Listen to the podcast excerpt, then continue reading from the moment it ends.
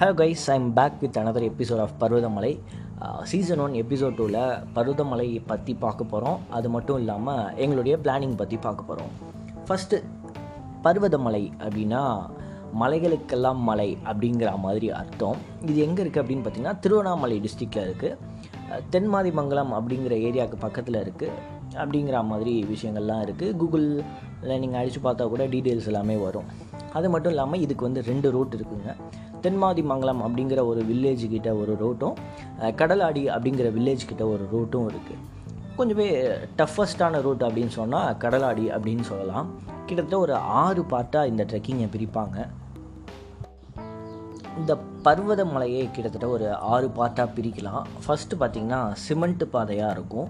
ஒரு one point five கிலோமீட்டர்ஸ்க்கு இருக்கும். அதுக்கடுத்தது வந்து ஒரு ஆயிரத்தி முந்நூறு படிக்கட்டு இருக்கும். அதுக்கடுத்தது ஒரு பாறை பாறை பாதை அப்படிங்கிற மாதிரி ஏதோ ஒன்று சொன்னாங்க.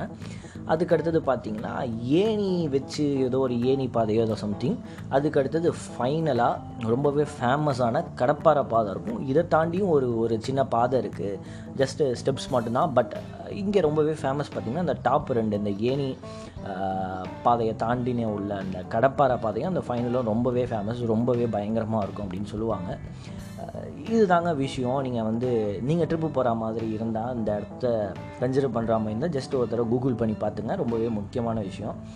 ஒரு த்ரீ டு ஃபோர் ஹவர்ஸ் ஆகும் ட்ரெக்கிங் பண்ணுறதுக்கு இது எல்லாமே எனக்கு தெரியும். நானே ஆக்சுவலாக என்னோடய ஃப்ரெண்டும் நாங்கள் போகிறதுக்கு ஒன் வீக் முன்னாடி தான் போயிட்டு இருந்தான் அவனை பற்றி கேட்டப்ப இதெல்லாம் சொன்னான். ஆனால் பட் நான் என்ன சொல்லியிருந்தேன் அப்படின்னா என் ஃப்ரெண்ட்ஸ் கிட்டே ஒரு டூ ஹவர்ஸ் தான் ஆகும். ட்ரெக்கிங் பண்ணுறதுக்கு அப்படின்னு சொல்லி சமாளித்து ஏமாற்றிருந்தேன் பட் எங்கள் கூட வந்த பசங்களுக்கு ஓரளவுக்கு ஒரு ஓரளவு ஒரு சில பேருக்கு தெரியும்.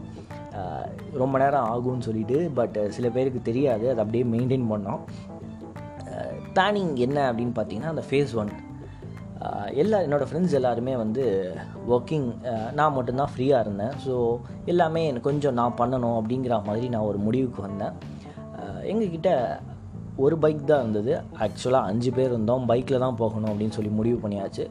எங்கள் எங்கள் எங்கள் ஃப்ரெண்ட்ஸ்லேயே அதாவது எங்கள் வீட்லேயே எங்கள் ரூம்லேயே பார்த்திங்கன்னா ஒரு பையன் பைக் வச்சுருந்தான் ஹீரோ ஐ திங்க் பேஷன் நினைக்கிறேன். நல்ல மைலேஜ் சூப்பர் நல்ல மைலேஜ் தர பைக்கு சூப்பரான பைக்கு நல்லா மெயின்டைன் பண்ணியிருப்பான் அப்படின்னு சொன்னாங்க. எனக்கு லோ சிசி பைக் ஓட்டி நல்ல பழக்கம். அதனால் நான் அதை என்னோட எனக்கு அதான் கம்ஃபர்ட்னு சொல்லி நான் அதை எடுத்துக்கலாம் அப்படின்னு சொல்லி முடிவு பண்ணிட்டேன். இன்னொரு பைக் பார்த்தீங்கன்னா மவராசன் எங்கிருந்து வந்தானே சத்தியமாக தெரிலங்க. என்னோடய ஃப்ரெண்டோட ஃப்ரெண்டு தான். நாங்கள் பார்த்தது கூட இல்லை.